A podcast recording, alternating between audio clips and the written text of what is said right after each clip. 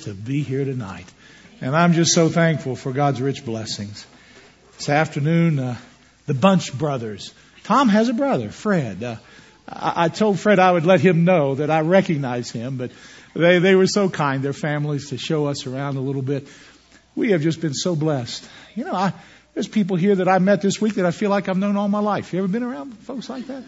This camp meeting has just really been a blessing. Jane, would you come up and join me for a second? I'm going to put you on the spot. Come up if you would for just a minute. Now, this is not rehearsed. She knows nothing about this. but uh, first night we found out that Jane and I have something in common. Yes, we do. What is that? It's, it's our academy. Mount Vernon Academy Vernon Academy. in Ohio. Now, hang on, hang on. I thought this was a camp meeting. I didn't know it was an alumni weekend going. alumni weekend for Mount Vernon Academy. Isn't can I have anybody that's been graduated from Mount Vernon, if you would please stand? Come on now. Come on now. Look at it. Now, now hang on, hang on, hang on. Is this everybody? I think we're missing somebody. I don't know if he's here yet. He's not here yet. Well, tell us, tell me, now who's this back here now? Janice Stewart. Glad you're here. What year? 50. Man. And over here? These folks? What, what year? 54. 54. Now, you know this guy. Yes, I do.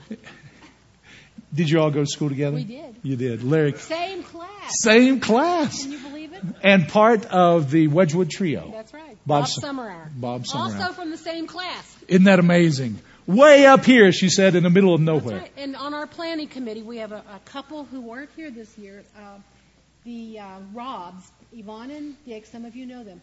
Both graduates. They're like from about, I think they're 50 year grad. Went back to their 50 year reunion, Isn't that something? and they met. They both were widowed. They met at a reunion, and that's where they married. Isn't that at something? I tell you, it is wonderful to be part of the family of God. It really is. Probably.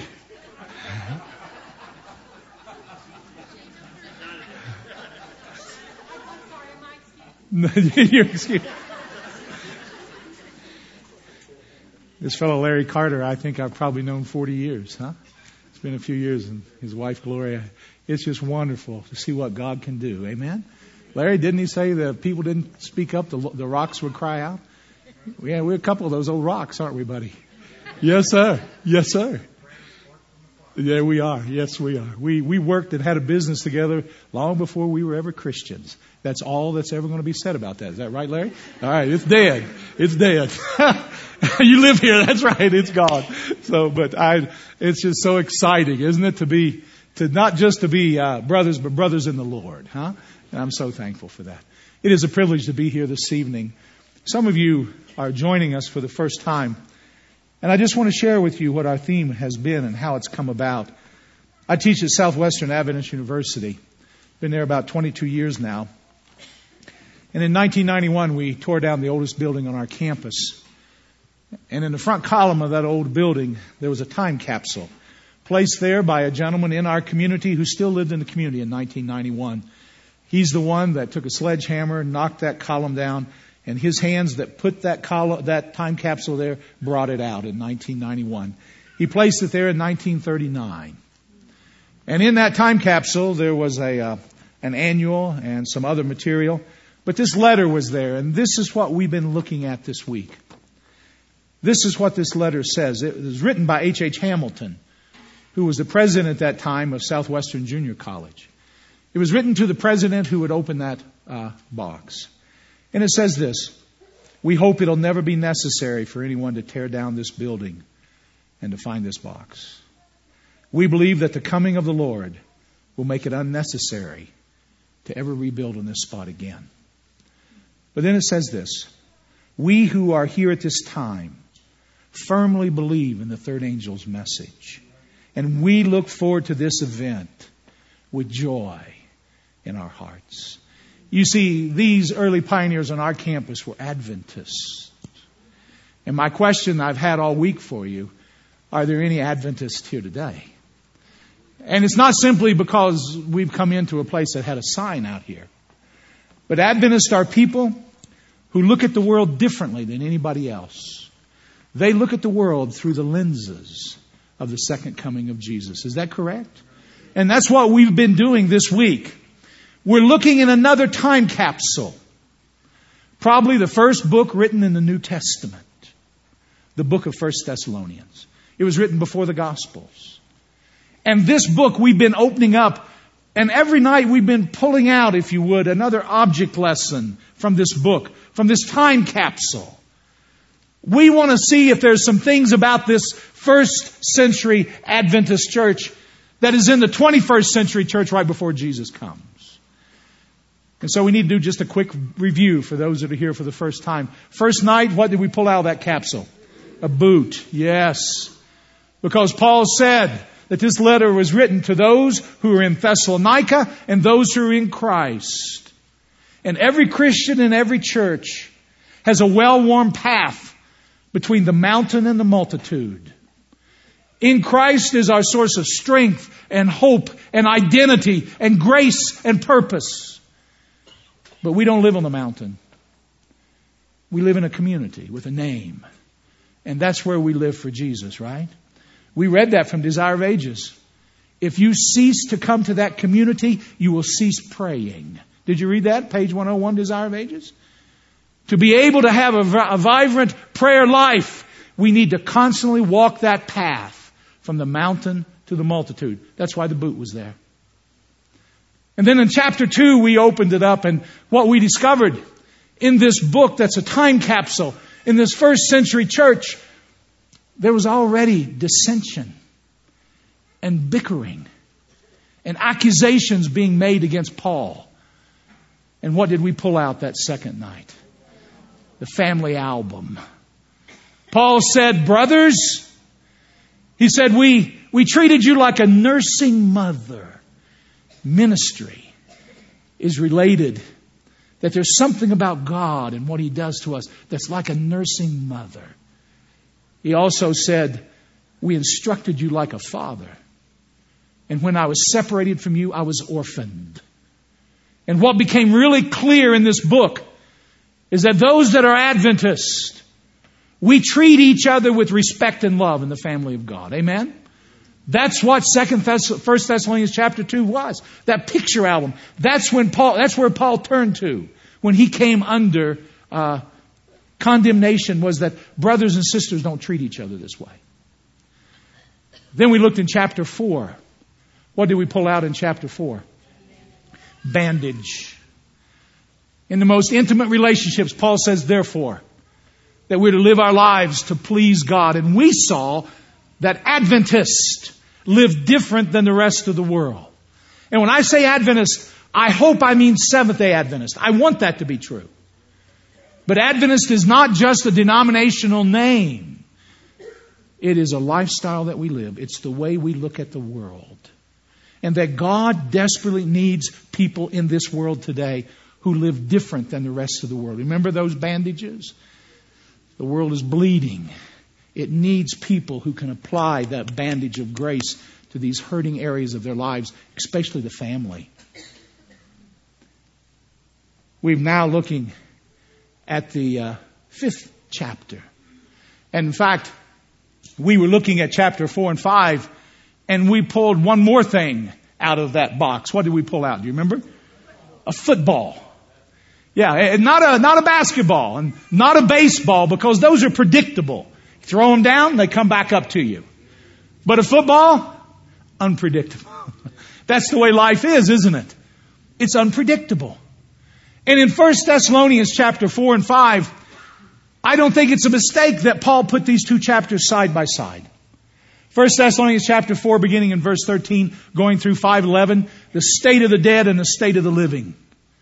And we saw last night that what you believe about the state of the dead affects how you live. Is that true?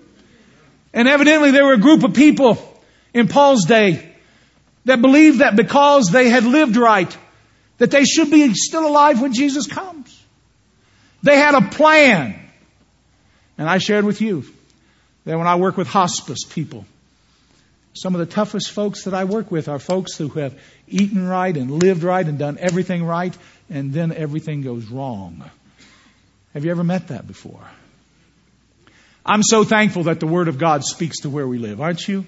And that the state of the dead does affect the state of the living. It is important how we live our lives.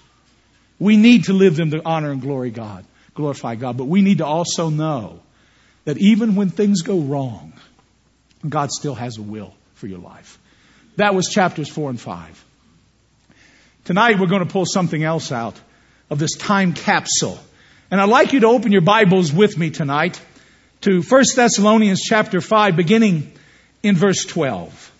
1 Thessalonians chapter 5 beginning in verse 12. We're talking about those who lived in this first century church and believed. Five chapters in 1 Thessalonians. Each one of those five chapters ends in the second coming of Jesus. Regardless of what Paul's talking about, he looks at it through the eyes of the coming of Jesus. The Vasa. That was a Swedish battleship that was built in 1628. It was 227 feet long, not quite the length of a football field, 172 feet high. It had 13,000 feet of sail to it. It's not that it was the biggest ship ever built. There have been others that were bigger. It had a crew of 145 sailors that it took to man it. But what gave it a note of notoriety was its armament. This ship was covered in guns in all sides. Not just the broadside, but on every side. It can shoot from any side. In fact, it said that this ship could launch 600 pounds worth of armament from one side. No ship had ever been able to do that before. 64 guns all the way around this ship. And not only its armament, but its ornamentation. That on this ship, they had carved these statues 10 feet tall. There, there were statues of animals and wild men and sea creatures and titan warriors. They were painted in vivid colors. Some places overlaid in gold. It, it glistened in the sun. Can you imagine those guns and those paintings? 20 figures of Roman emperors carved onto that ship. It was a frightening piece of warfare.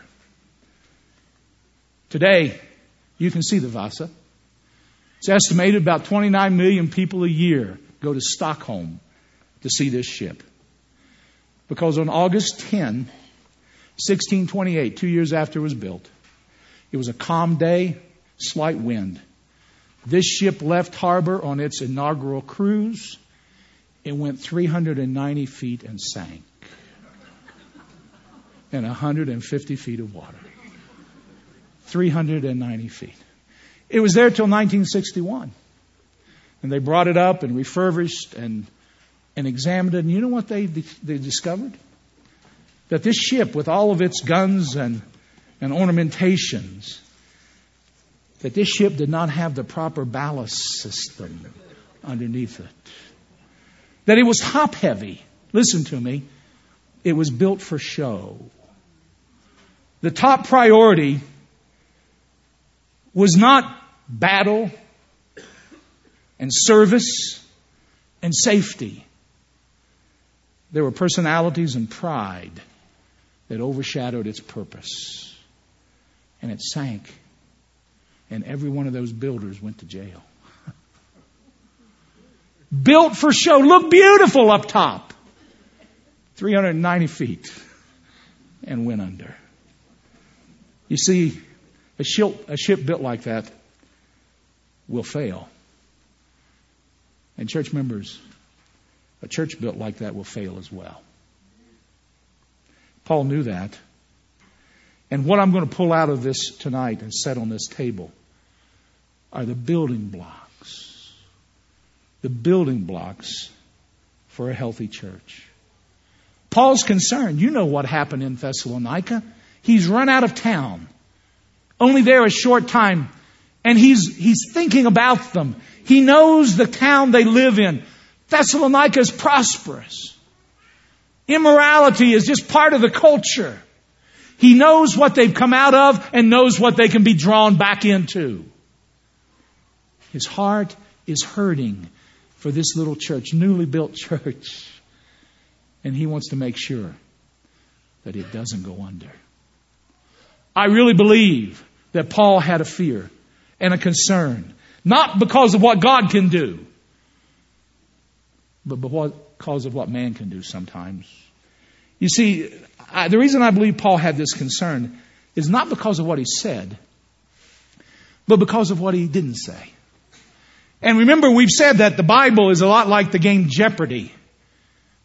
We get the question, and from the question, we get the answer, and from the answer, we deduct the question.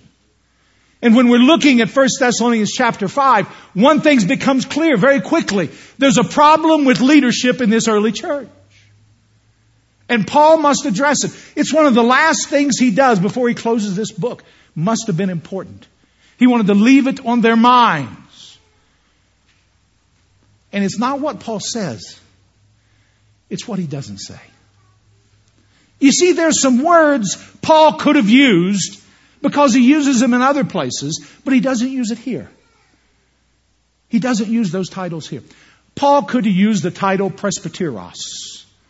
It means elder. He used it in 1 Timothy. He used it in Titus. These were the learned leaders, the sages. That was in his vocabulary. But when he talked about leadership in this church, the word's never mentioned. He could have used another term. Episkopos. Epi means over, skopos means to see, and so your English translation says overseer. We, we call them overseers. He uses it in Timothy, he uses it in Titus, doesn't use it here.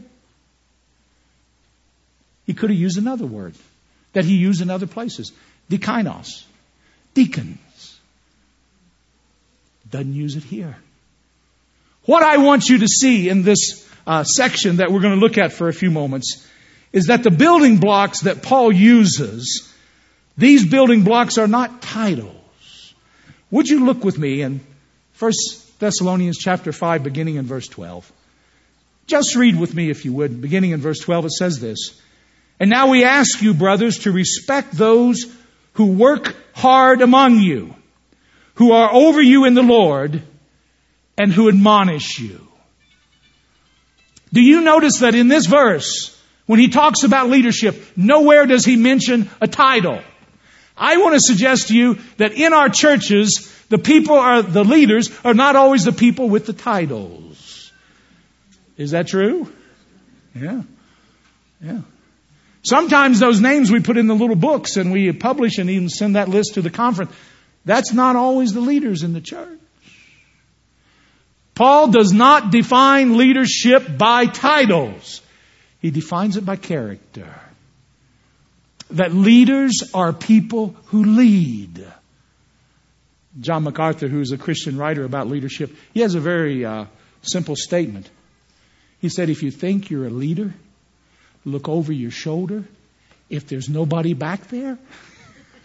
huh? You know, we, we have titles. That does not make you a leader. And I think that Paul's concern is this that he wants this church to be built on the building blocks of Christian leadership. These are leaders, and did you notice this? He said, Church, you are to respect and hold them in highest esteem. Do you know in your local church who the leaders are? Notice the characteristics, not the titles. Would you notice the first characteristics? Now I ask you, brothers, to respect those who do what? What is it? Work hard among you. What's the hardest job in your church. Do you know those who work hard among you? Paul says, look around, church. Who are those who call themselves Adventists that believe Jesus is coming and they are working hard towards that end? Has nothing to do with title. It has a lot to do with character. Who are those who work hard among you? I want to suggest some of those folks teach in the Sabbath school classes. Would you believe that? Hmm? That some of those folks teach in Sabbath school classes. They're there. You know, when you teach adult at Sabbath school, you look at your lesson Friday night. You know, you've been reading it all week. No, no, no, no. You, you've been down to lower grade Sabbath schools with the little birds hanging from the ceilings, right? You walk among these tents. I was in the kindergarten. You wouldn't believe talking about buried treasure. They got a swimming pool with sand in it and treasures buried. Isn't that something? You didn't have that in the adult lesson, did you? Huh? There are people who spend their money because they know the church doesn't have it. They work hard. They've never been in an adult Sabbath school lesson in 20 years. they work hard among us. Do we know that? And that's what Paul says. You need to know those who work hard among you. In the church where I attend, being in a university town and it's a retirement town and, and there are times when we have quite a few funerals, to be honest with you. And there's a group of ladies in our church that provide a meal, and you all do this in your churches as well. Because families come from out of town. And after the funeral, they provide a meal for the, for the family and the friends. I had one Sabbath where I had three funerals. Three. Those ladies did three meals. I can hardly get them out of the kitchen to introduce them to the folks there. We're not talking about going to Sam's and buying a big thing of lasagna, handmade stuff that you would serve Sabbath morning for your guests. That's what they're making. I bet half this church that I attend don't even know that these people do that until the crisis hits their lives. People who work hard among you. Who are those? Do you know that's a farming term? that means to break a sweat? That in the body of Christ, there are those who are so committed. There are pathfinder lead. Are you with me? Those folks who have just done everything to influence those children. And they grow up to remember that. They remember that. Those folks that worked hard among them. Paul says, church, let's start this thing out right. I want you to know who works hard among you. When you go back home, sit down with your board and ask them that question. What's the hardest work in this? There's people that keep your churches looking so nice, outside and in, that we don't think a thing about it, who work hard among us. There are Bible workers in our churches. You know, that every evening they're not home relaxing in the easy chair. Many of them are giving Bibles. They are working hard among us. Paul says we need to know who those are. That's the first building block. Are those that put their lives where their mouth is. That leadership is not a title. Leadership is a character trait. That they work hard among you. Would you notice the second quality he has here? This is interesting. He says, respect those who uh, work hard among you and who are over you in the Lord. Do you see that? Now we get a little nervous with that phrase, over you in the Lord. It sounds a little bit like some type of uh, lordship. No, no, that's not what it is at all. I, I don't really like that translation as much. What it really means stands in front of you. That's what the word literally means. The ones who stand in front of you for the Lord. It's not the folks back pushing. It's the folks up front saying, come on, follow me. We can do this thing.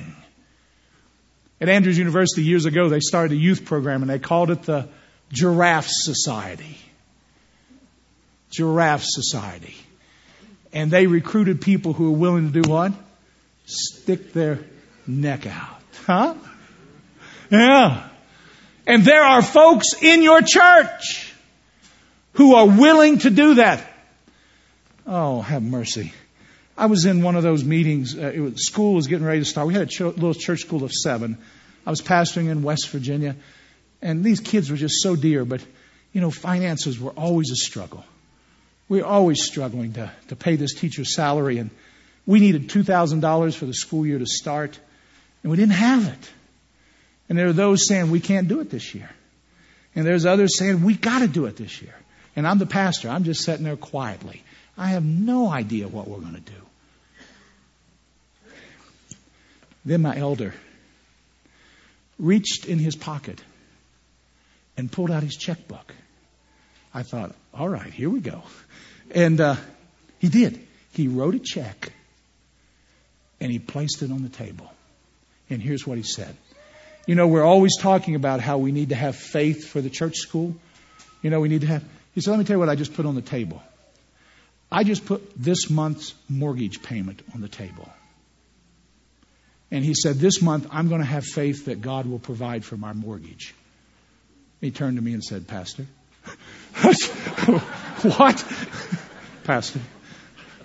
Oh man, I mean, I'm just out of the sim. I don't have any money, but I'm paying rent and I have my checkbook. Let me tell you, we never brought our checkbooks to board meetings again, but I, we, I, I took and I wrote the check for my rent and I'm thinking, what will I tell Leslie? And, and I write that and I, and right around the table, we put that money on the table. And guess what? We had enough money to start the school year.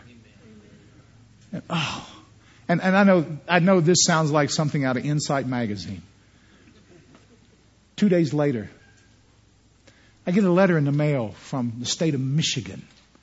I had finished seminary, been there in school, and since I was a pastor before I went, I got a letter from them saying there were some deductions that you could have taken that you didn't take. Enclosed is a refund check. Do you want to guess how much was in that envelope?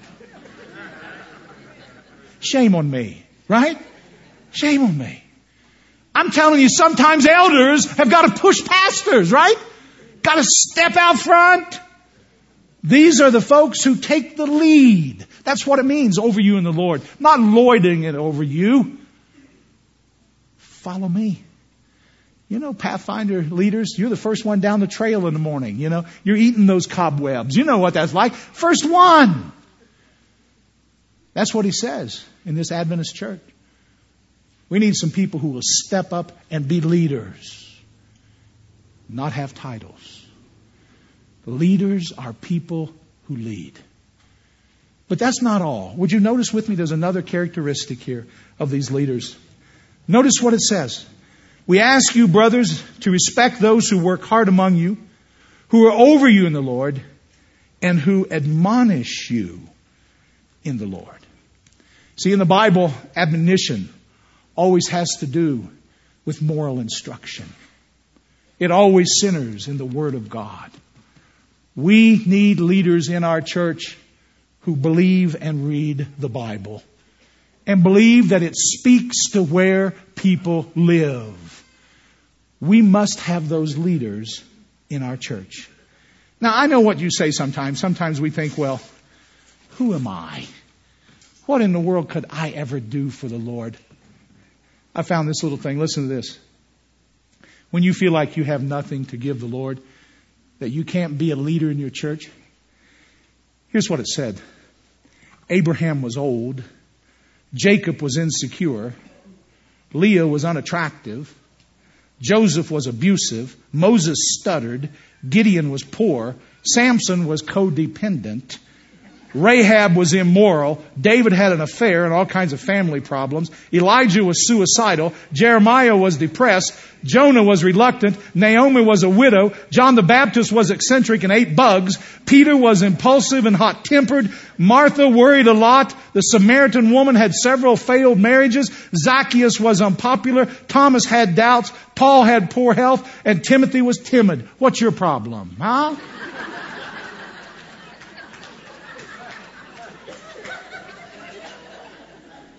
That's who God calls to be leaders. I still remember listening to a fellow by the name of David Ring who has cerebral palsy. If you've ever heard this man preach, you can hardly understand a word he's saying when he first starts preaching. When I teach homiletics, I require my students to watch this man preach. And by the end of the sermon, he has broken everybody's hearts because he comes out finally and says, with his gnarled body, he even sings at the end of this thing. and he says, I have cerebral palsy. What's your excuse? Then he has his famous quote God has not called us to whine, but to shine. Huh? Amen? God has called us as leaders, not to whine, but to shine. You know, I have students that come to me and they say, Pastor, how can I tell if I'm called to the ministry? And I just want to share with you real quick. I think sometimes we've not understood what Paul means by ministry. And it's crucial in our churches that we understand that, especially in the church that's living just before Jesus comes. In the Adventist church. I think the first call to ministry, there's probably several calls you can find in the Bible. That first call is the call to be a Christian. A Student asked me, how can I tell if I'm called to ministry? I always ask them, are you a Christian? What do you mean am I? No, I'm asking you, are you a Christian?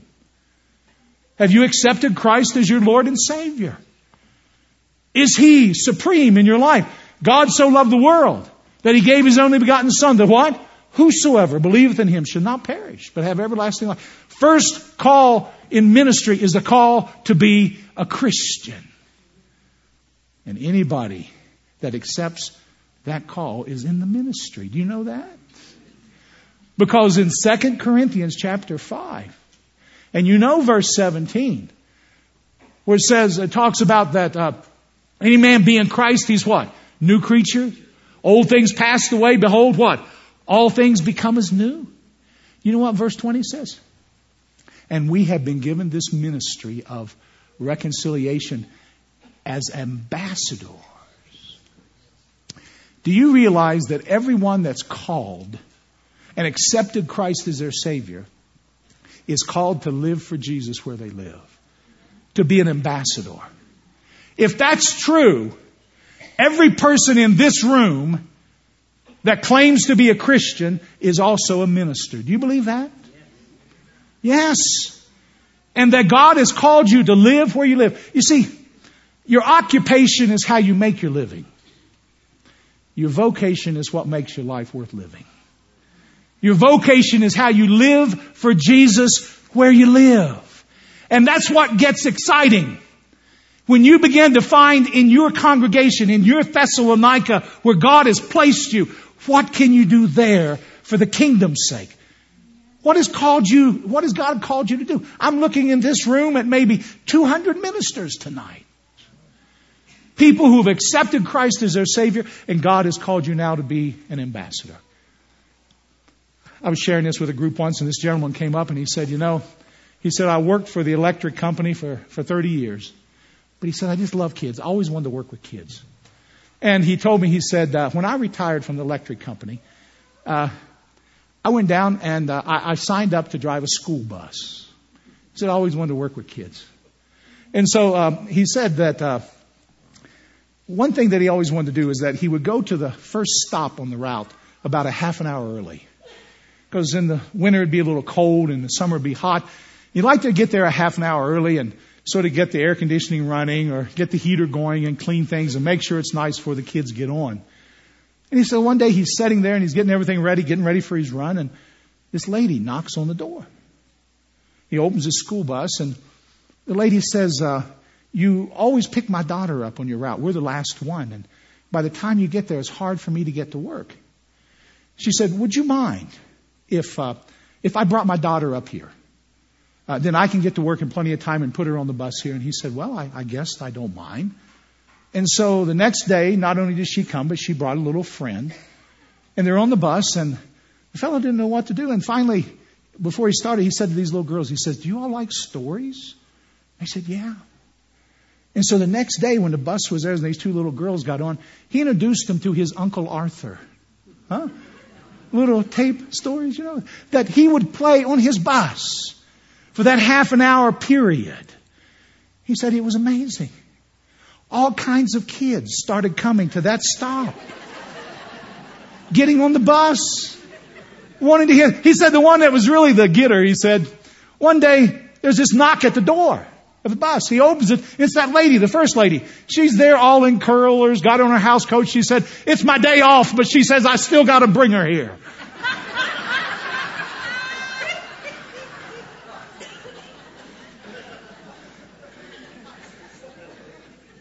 I'm here to tell you something, church. That God has called us as Seventh day Adventist Christians to live where we live for Him. Do you believe that? That He has placed us where we are. And, and I believe that God puts these gifts in the church for the building up. In fact, I'm going to show that to you. Look with me in Ephesians, just real quick. We'll finish up here in just a moment. In Ephesians chapter 4. This is a verse that you're familiar with in Ephesians chapter 4 and verse 11. Ephesians verse 11 says this. And it is he who gave some to be apostles, some to be prophets, some to be evangelists, some to be pastors and teachers. In verse 12, to do what? To prepare God's people for works of service. Do you see that word prepare? Keep your finger right there and go back with me to Mark 119. Go back to Mark 119 just for a moment.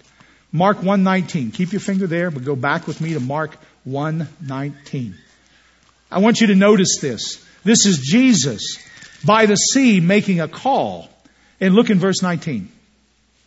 And when he had gone a little farther, Mark 1:19, he saw James the son of Zebedee and his brother John in a boat. What are they doing? Fixing, mending, preparing. Guess what? Exact same word as Ephesians 4:11. What is the purpose of the gifts God places within the church? To mend the nets for service. To prepare. It's the exact same word. That God has called us in the body of Christ to help each other prepare our nets for service, to live for Jesus where we live. You ever had someone who was a real leader in your life that made a difference? I have, and I didn't even know it at a time. I was talking, we brought uh, Jane up tonight, and uh, we were talking about Mount Vernon. I went, uh, her her brother was there as a senior when I was a freshman, John, and I, I told some of you I knew nothing about Seventh Day Adventists. I mean, I got to Mount Vernon, and they talked about Ellen White. I thought she lived in the community. I had no idea. And you all relate to this. They sent me over to the cafeteria to the bakery to get my first job, and that's where I met this lady, Wava White. Yeah, and I thought to myself, that's her. That's Mrs. White. They're always talking about food. She works over there in the cafeteria. I had no idea who this person was. I came from West Virginia, um, mother and stepfather, and they were always separating and going their ways because of drinking and get to drinking and fists start flying and my mom took a lot of abuse. Some of us kids had learned to get under the beds and things and my mother had left him and I'd gone to live with my grandparents. And they knew somebody that was a Seventh day Adventist. And my grandparents encouraged me to go to a, they were not Seventh day Adventists, to go to a Seventh day Adventist academy. They wanted to get me out of that home. Being the oldest one, I was the recipient of some of these fists flying. And I remember going to Mount Vernon, and I thought I'd died and gone to heaven. I'd lived on a farm in West Virginia. I knew what work was and got up there and here were all these guys my age and girls. I mean, it was just the neatest thing I'd ever experienced in my life. I had one of those haircuts. Uh, my dad just always, stepfather cut our hair. Just put that razor right on your head. You remember those? That burr haircut? Yeah. Your brother and a fellow named Paul St. Villiers gave me a nickname my freshman year. They, they called me Peach because I had red hair and they cut it. just looked like peach fuzz, you know. But here I was, this little freshman, tall, skinny, you know, and, uh, didn't know a soul. And her brother and some others there put me on their teams and sports. And I started meeting people. I, I didn't know how to act. I, I knew nothing about Adventist. And the first month came for home leave. And I went back to West Virginia to my grandparents. That's where I was staying. And then I found out that my mother had gone back to my stepfather. You know how that is in those abusive relationships. People just keep going, going back. And, and I'm at my grandparents and I've got a long weekend and I'm starting to get these phone calls from my stepfather. You need to come home. You know, man, I've been to heaven and I'm going back to hell. I, I, I didn't know what to do. I'm just a little kid, though. I could never stand up against him. He was a huge man. Had been a Marine in the Second World War, and I'm just this little kid. But oh, I, I just wanted to go back to that academy. And I remember at, at, at West Virginia at that time, they had 13 kids at Mount Vernon Academy. They had to do three carpools to get everybody up there. And I remember we met at one place, and my grandparents took me there. And the cars were there. The parents said, We're going to take all of us back. And I'm, I'm sitting in my grandparents' car, and up pulls my stepfather.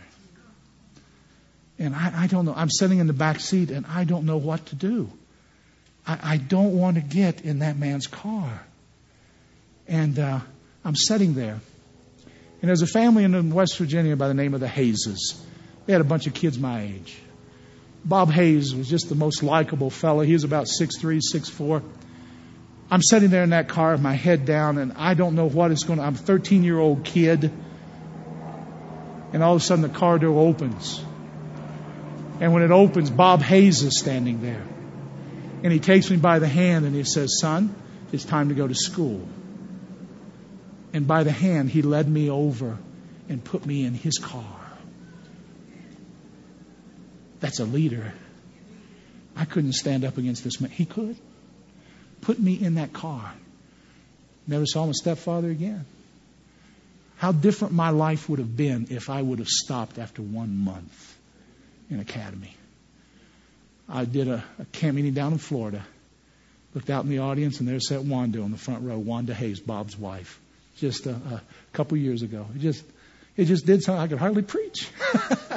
to think that this leader in the church, humble man, work construction, that day, he was the angel Gabriel to me. He, he stood for me. He was a leader that did what was right. And it changed my life. I probably would not be married to this beautiful woman today or have met these great friends if it hadn't been for that person who stood for me. I want to tell you something, church family. Where you live and where you go to church. Hansons, come on up here. I want us to know that we can never give up. Are you with me? Are there any Adventists here today? And people who want to serve Jesus in their churches. And they want to do it not because they have a title, but because they have a calling. That they believe Jesus is coming soon. And they're looking for those little scrawny kids that nobody else will stand up for. That somebody, you never know the life you will change when you're willing to be a leader in the Adventist church. Let's never give up. Sing for us, if you would, Elder Hanson.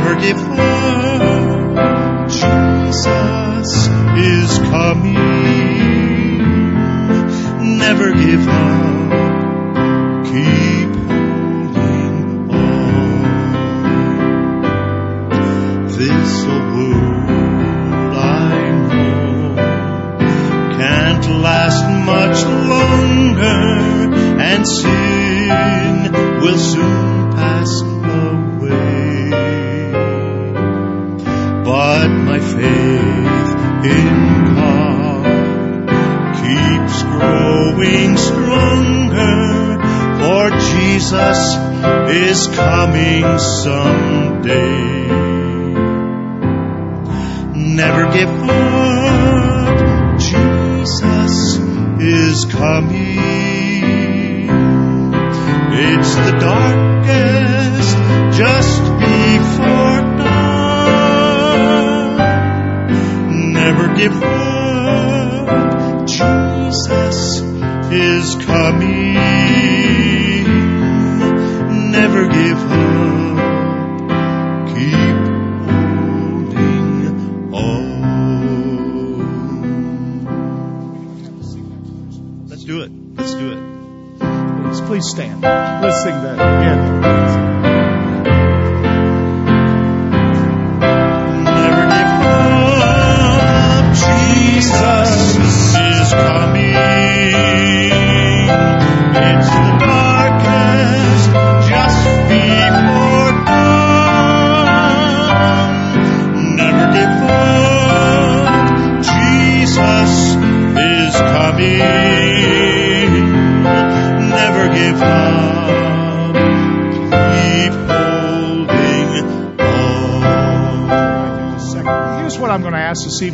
evening. Every night, we've taken some time to pray up here.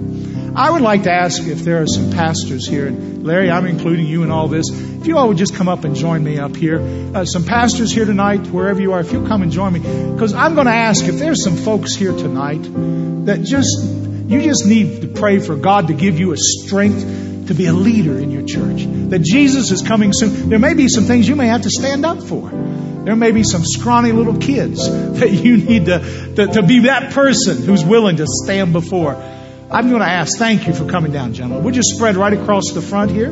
And as we finish here, in fact, we're going to sing that one more time. If some of you need to go tonight, I understand that. Move right on out of the tent and where you need to go. But there's some of you tonight that want to pray.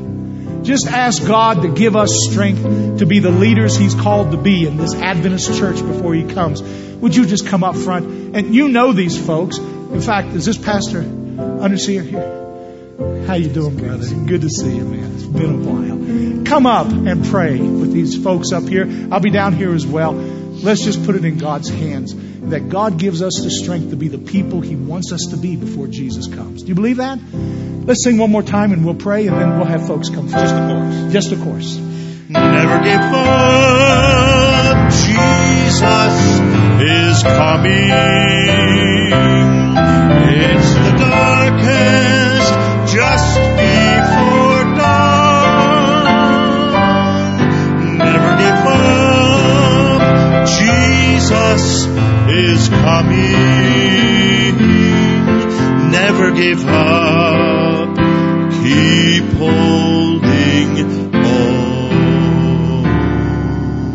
Father in heaven, thank you so much this evening for Jesus Christ, who never gave up on any of us, that we stand here today because of his amazing grace. We've heard testimonies earlier tonight, and each one of us has that testimony. We are sons and daughters of God because of his blood that covers us. But Lord, you have called us to live for you where we live in our churches. And I thank you for the churches represented here and for the courageous people who are the leaders, many of them unnoticed, but you see. And Father, it may be that there's somebody here tonight that realizes, I want to be a part of this movement. I want to be a part of what God has planned in these churches. So, Heavenly Father, I pray tonight, as I finish this prayer, would your Holy Spirit continue to woo on those hearts, that they come up and that we talk with you, with them, about how God's leading in their lives. Thank you this evening for the Sabbath and this encampment and the joy we have to worship together. In Jesus' name, amen. Good night and thank you for being here. If you would like to pray, come, join us this evening and let's spend some time with you in prayer together.